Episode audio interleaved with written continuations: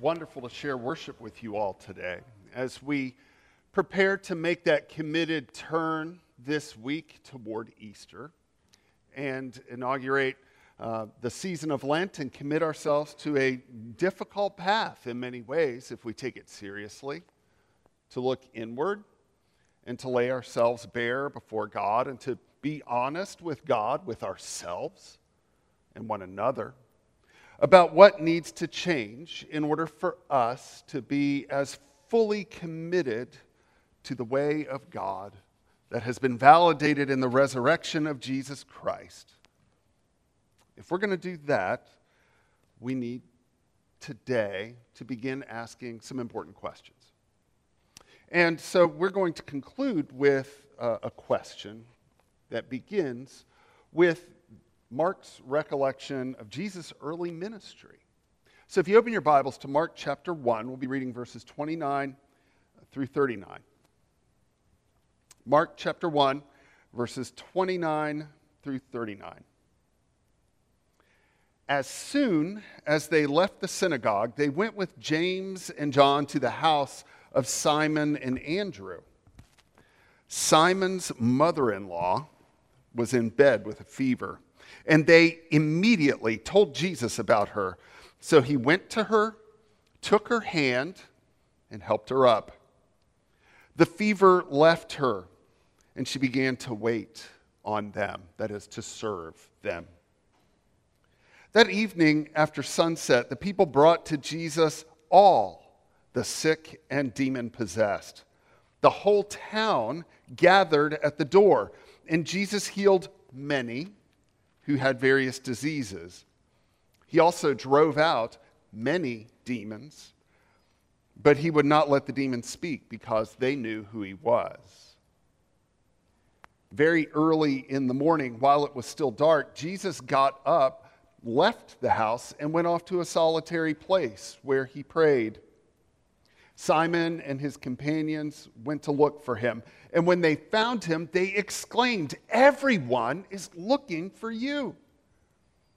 Jesus replied, Let us go somewhere else, to the nearby villages, so I can preach there also. That is why I have come. So he traveled through Galilee, preaching in their synagogues and driving out demons. May God bless the reading and the hearing of the word today. It may or may not surprise you to know that the word immediately appears 13 times in the first chapter of Mark's story of Jesus. Immediately. I'm breathless sometimes reading what actually becomes something of a run on sentence in how Mark takes us into the story of Jesus. Immediately, immediately, immediately, things keep changing. And if there's one thing that I want at this point in my life, it's for something to stop changing. But as it turns out, Jesus, as he moves through the world, is moving through a lot of different spaces in a relatively short amount of time. And sometimes we celebrate kind of busyness as a virtue, don't we? Being busy. It was Doug Wheeler who taught me, kind of in his grumbly way one day. He said, There's a big difference between being busy and being buzzing, he said. Busyness, he says, is, is something that might occupy you that has worth or value. But buzzing is what people who want to appear busy do and they want you to see how busy they are and in, in some way either pity them or elevate them, but somehow notice and identify them on the basis of their busyness. They're buzzing.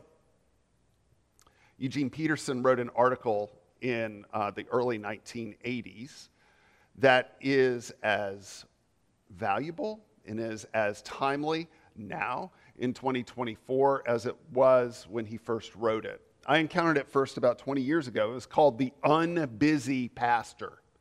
And now he's, he's writing directly to pastors, but I do want to expand it to all of us because I think any of us who are trying to follow Jesus and trying earnestly to commit our lives and live those lives in response to what God has done in us and in accordance to what God wills for us, well, this has bearing.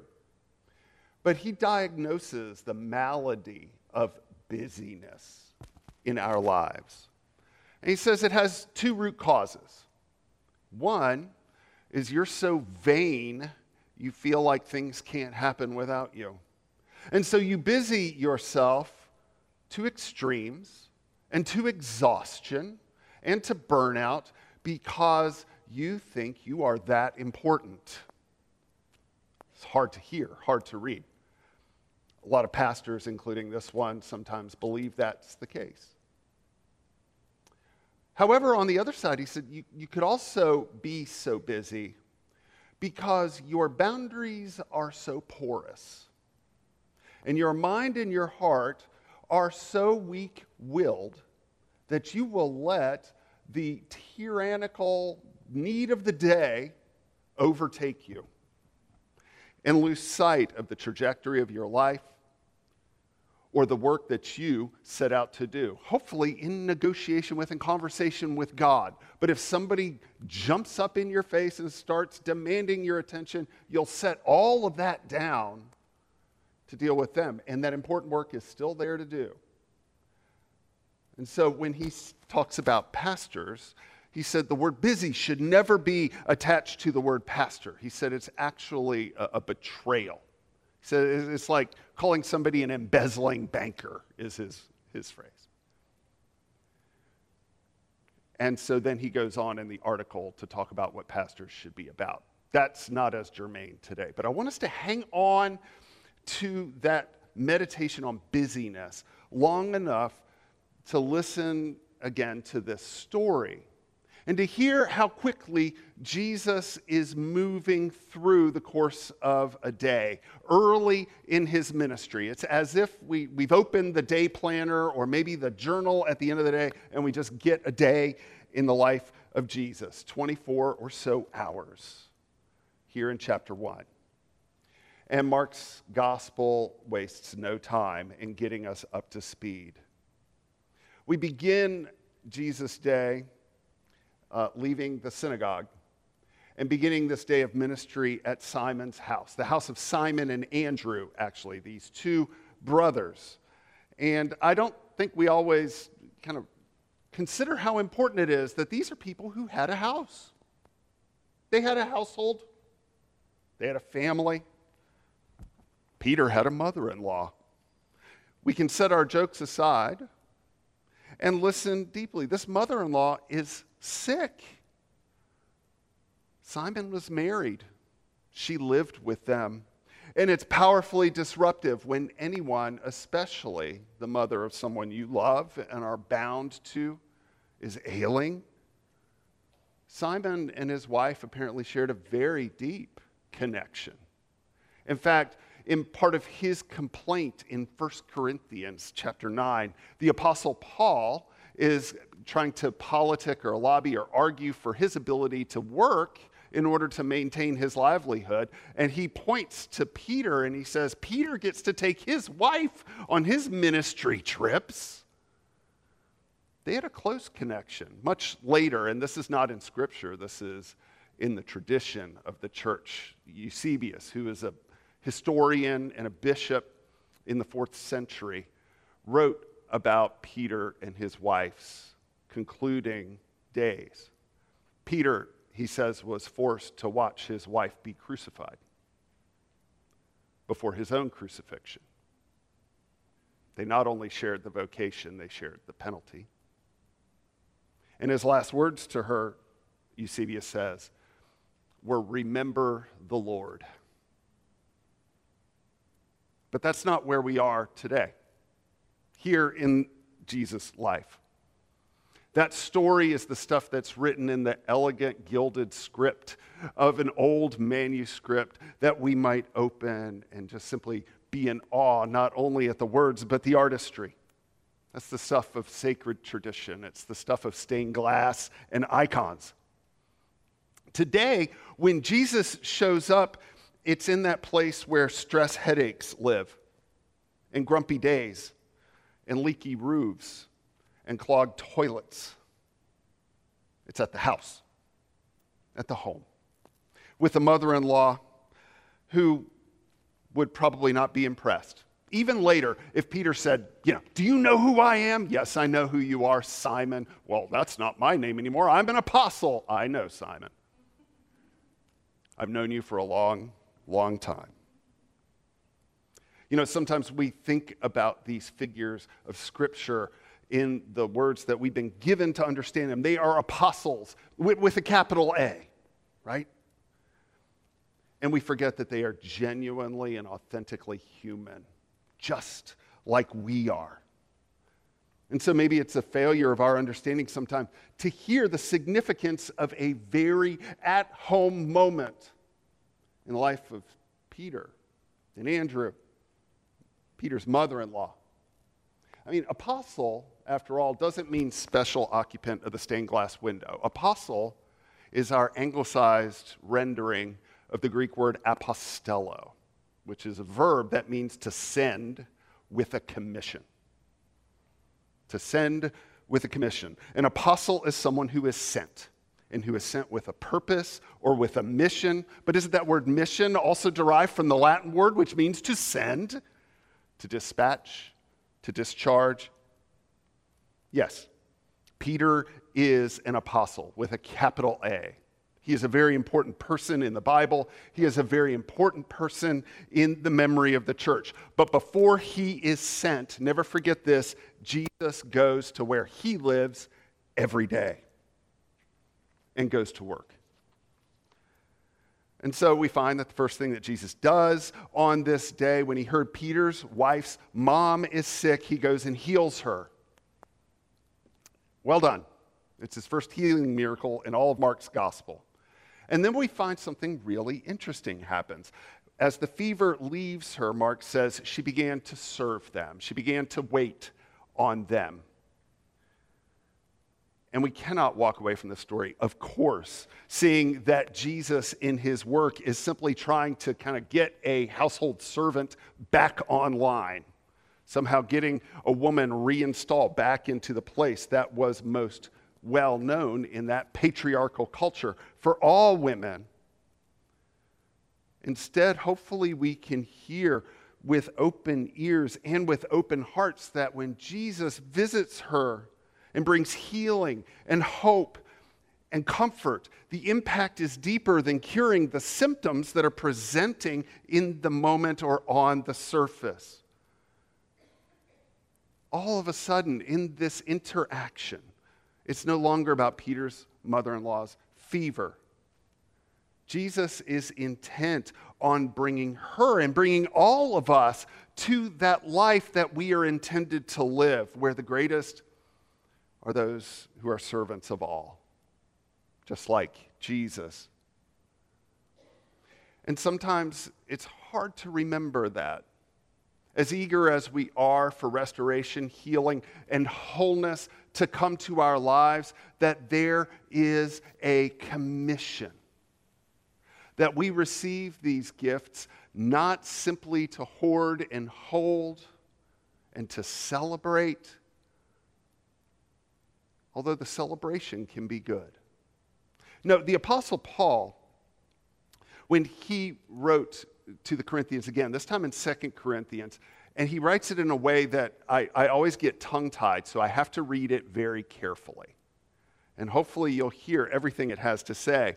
When he talks about his own journey and the journey of each and every member of a church, he says, Praise be to the God and Father of our Lord Jesus Christ, the Father of compassion and the God of all comfort, who comforts us in all our troubles so that we can comfort those in any trouble with the comfort we ourselves receive from God.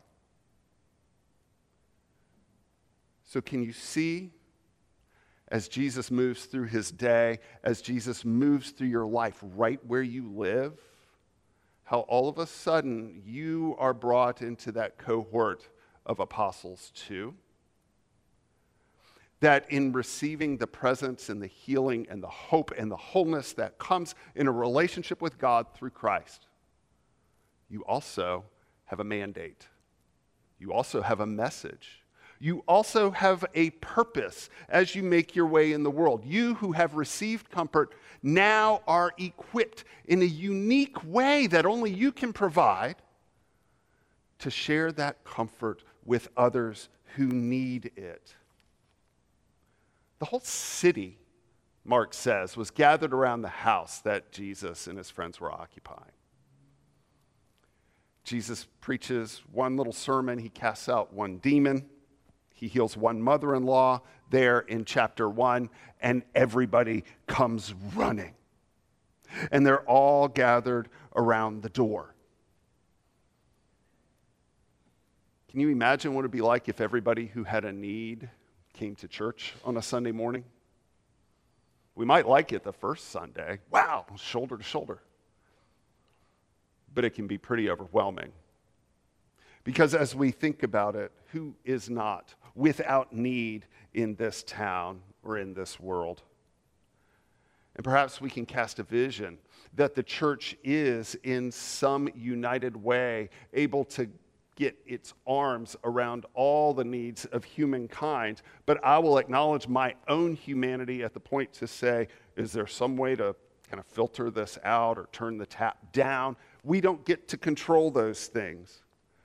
And when people see a source of hope, it's just as likely that they may come running and demand more of you than you felt prepared to be able to give at any moment. You don't get to choose who, though you have a lot of agency in being able to choose how. And when they come to Jesus, Mark says Jesus cured many who were sick. I emphasize that word many. I mean, many is a good word. If you're in healthcare and you're making your way through the oncology clinic, you could say, I cured many. It'd be a pretty good day. Sometimes, depending on the circumstance, just one, right? But why not all? What are we seeing here? that maybe there are opportunities still on the table because there is a design that includes more than Jesus being a concierge Messiah. Giving us everything of what we want when we want it now. But what if, in leaving others who need care, who need companionship, who need restoration, who need wholeness. It is an invitation to those who have received comfort to do exactly what the apostle calls them to do. Involve yourself in their lives, involve yourself in those places, involve yourself in new and growing ways so that we can celebrate what Jesus has done by imitating him out in the world. When Jesus wakes up, then after a very long day of healing many, of casting out many demons. He wakes up earlier than the rest of the folks and he goes to a solitary place to pray, of course. And we talk about this, but sometimes we neglect when we consider the rhythms of our own lives that the sabbatical rhythm of rest and prayer that's mandated in scriptural covenant law, the Torah, that Jesus embodies in his own ministry is something that we often subordinate to the tyranny of the day. Jesus had a lot of demands. A whole town is at his door. And knowing all of this, he goes without telling anyone where he is going, and he prays, and he rests in the presence of God. If there's one thing that must be integrated into our life. It is just that the rhythm of work and rest that allows us to do all God is calling us to do and to allow God to do what only God can do in the world and in our lives, through others, and through ways that we can't know or completely control. The disciples do not understand this. They chase after Jesus, they find him, they say, Everybody is looking for you. And here's where it all comes together. Instead of saying, oh, you're right, thanks for drawing it to my attention, I'll get right on that, says it's time for us to go.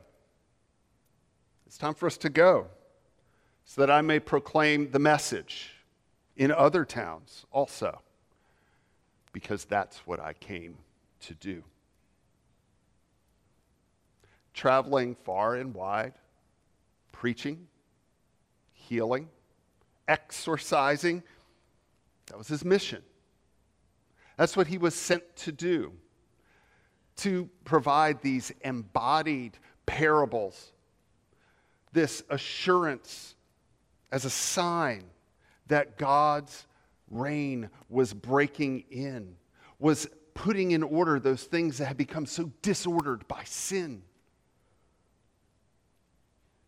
And in doing that, he would have to leave some of the things behind in order to stay focused on his mission. And that's an important question, I think, for us.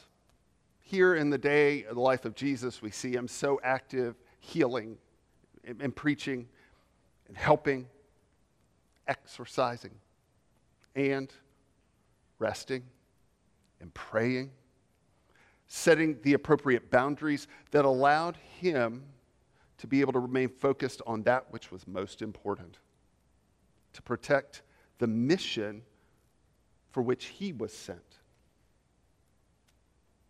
That's what he came to do. That's how he says it. Here we are at 1020 or 1120 on a Sunday morning.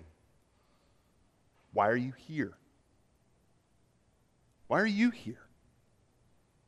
And when you leave this place, how purposefully will you put one foot in front of the other, recognizing the unique gifts and callings and comforts that you've been given to share? What is your mission?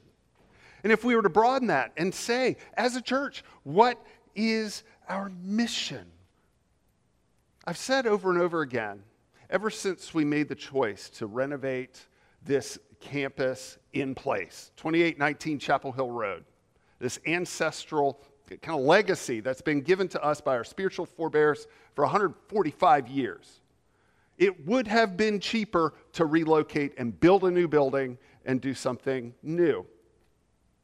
Undoubtedly. And I'm a sucker for new construction. The most visionary choice the church made was not in the engineering or the design of the space or adding extra parking changing this or changing that. The most visionary claim the church made in that entire process was this God has called us here to the corner of Cornwallis and Chapel Hill Roads. We're apostles sent with a commission here and from here to do the work of the one who sent us. Think carefully and pray earnestly in the days to come as we walk together now toward Easter and all the hope and the promise that is found in that celebration. As we make our way together, let it be a time of fearless self examination, of confession, and recommitment to be able to name individually and together the mission that we've been given.